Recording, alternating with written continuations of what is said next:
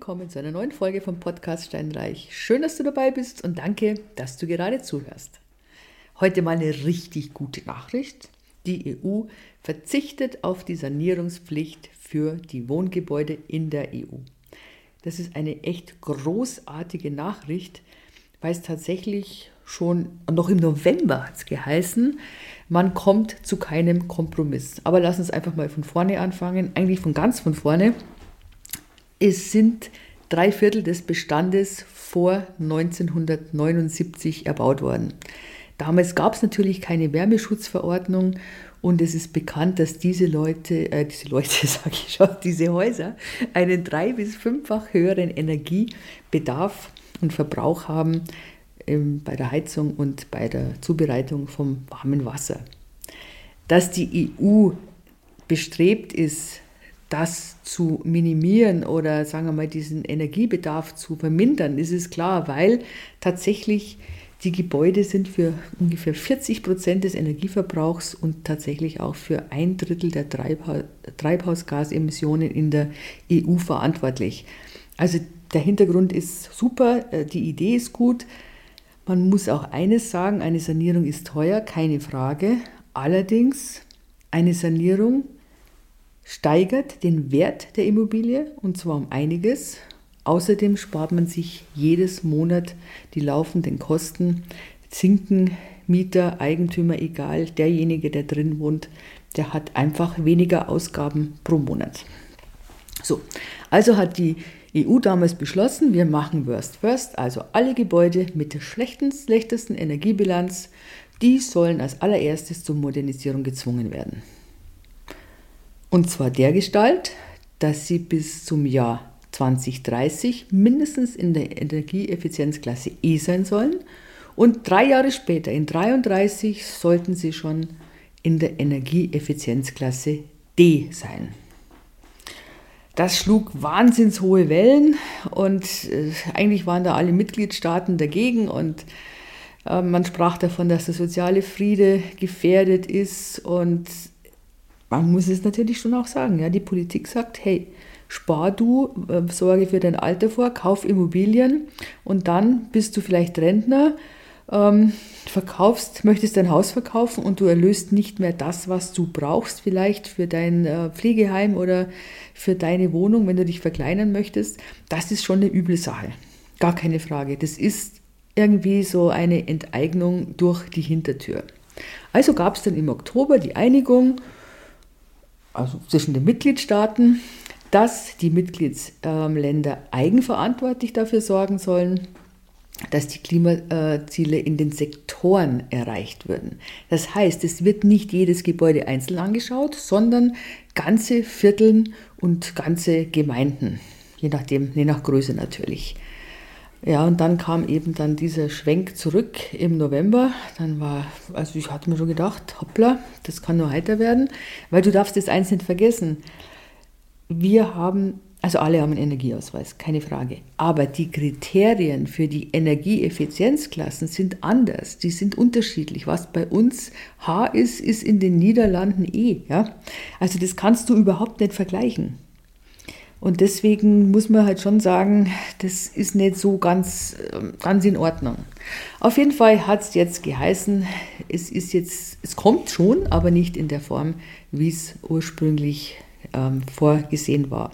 Jetzt ist es so, man unterscheidet zwischen Wohngebäude und zwischen Nichtwohngebäude und bei den Wohngebäuden, da sollen in den Wohngebäudesektoren, nicht in den einzelnen Häusern, sondern in den Sektoren, bis zum Jahr 2030 muss der äh, Primärenergieverbrauch, das ist der, den du im Energieausweis dann liest, ähm, ja, also 2030 soll er um 16 Prozent sinken und bis zum Jahr 2035 um 20 bis 22 Prozent.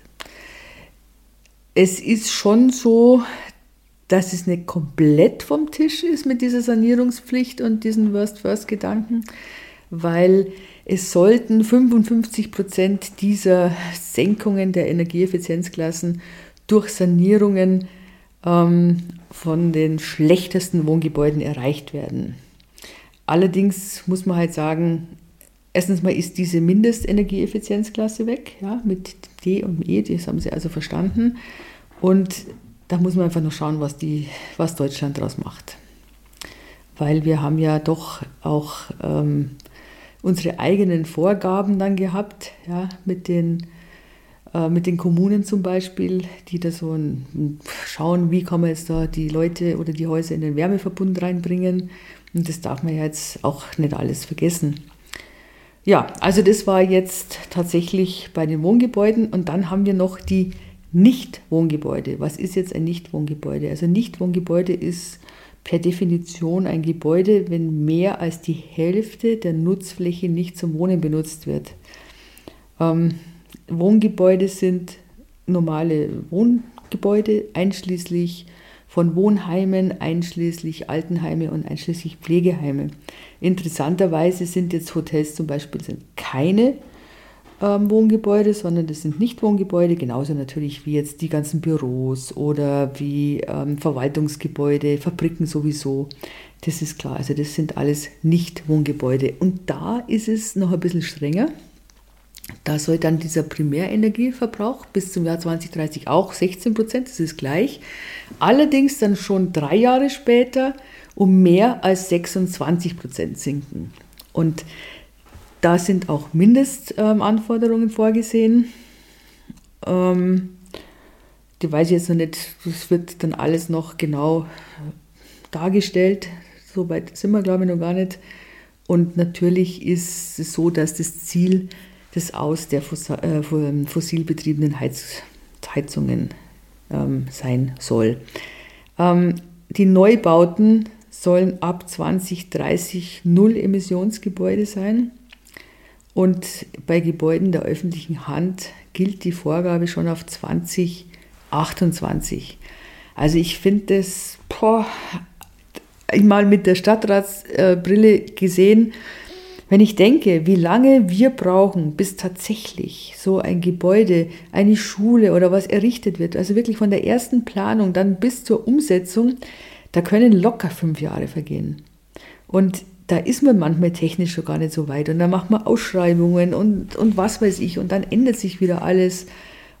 Und das, muss ja, das Geld muss ja auch irgendwo herkommen. Wo sollen denn die Kommunen das Geld hernehmen, solche Häuser zu bauen?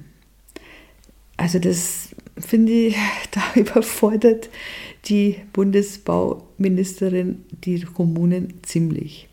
Ich denke, wir haben jetzt eine Schule, die wird jetzt dann gebaut, wie lange wir schon daran hinplanen und wann wird die fertiggestellt werden. Also wahrscheinlich, ja, nicht vor 26, sage ich mal.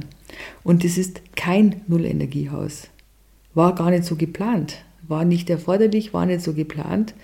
Und deswegen finde ich das schon sehr sportlich, wenn dann die Bundesbauministerin sagt, ah, das überfordert niemanden und damit können alle gut leben. Wie gesagt, auch die Kommunen müssen das Geld haben und Kommunen sind im Moment sowieso ziemlich unter Druck mit den ganzen anderen Vorgaben, die es so gibt, wie jetzt das Recht auf Kitaplätze und so weiter. Also jetzt schauen wir nochmal, was daraus wird. Ich weiß es nicht. Es müssen ja die, der EU-Rat und das Europäische Parlament, das muss formal noch zustimmen. Wie gesagt, diese ganzen Details, die habe ich noch nicht, die, die liegen mir jetzt noch nicht vor, die sind, glaube ich, noch gar nicht rausgegeben. Ähm, müssen wir gucken, wie das Ganze dann bei uns umgesetzt wird, weil es gibt welche, die sagen, okay, wir machen mit dieser CO2-Bepreisung weiter, dass das als Anreiz genug sein sollte, dass man in die Sanierung geht es ist klar, es ist der einfachste und günstigste Weg, aber im Prinzip kann das jeder Mitgliedsstaat dann äh, selbst für sich entscheiden. Ich bin gespannt, wie es umgesetzt wird in Deutschland, zumal jetzt mit der Haushaltssituation, mit den ganzen knappen Kassen, wie wird es sein, was wird gestrichen werden an Förderungen. Das verzahnen sie alles, das hängt ja alles zusammen. Da lassen wir uns jetzt nochmal überraschen. Dennoch ist es eine gute Nachricht, dass es nicht so wird, wie es ursprünglich geplant war. In diesem Sinne wünsche ich dir ein warmes Plätzchen im Moment und ich freue mich, wenn du wieder zuhörst. Und wenn es dir gefallen hat, empfehle den Podcast gerne weiter und gib mir gerne eine 5-Sterne-Bewertung. Tschüss!